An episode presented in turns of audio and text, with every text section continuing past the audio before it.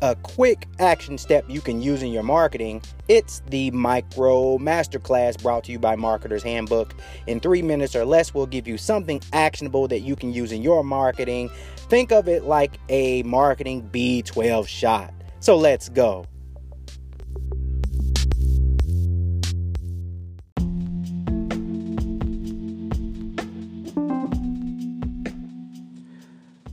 What are their biggest fears?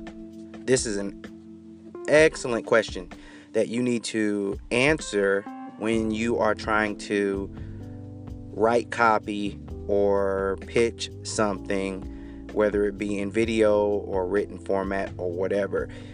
You have to sit back and think about or get the research and answer that question. What's the biggest fear of the person whom you are selling your product or service to.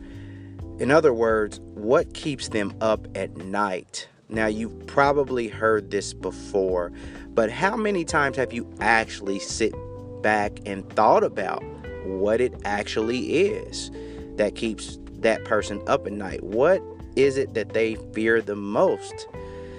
And so, if you can tap into that fear, then it makes it so much easier for you uh, as a marketer to speak about what it is that that person will need in order to move forward past that fear by using your product or your service to do it.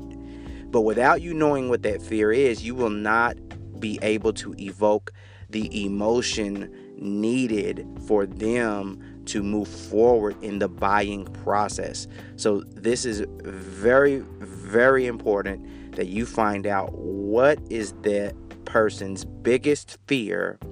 And by knowing that, you will increase your sales exponentially and you will be able, more importantly, to resonate with your audience and actually help people with your product or your service.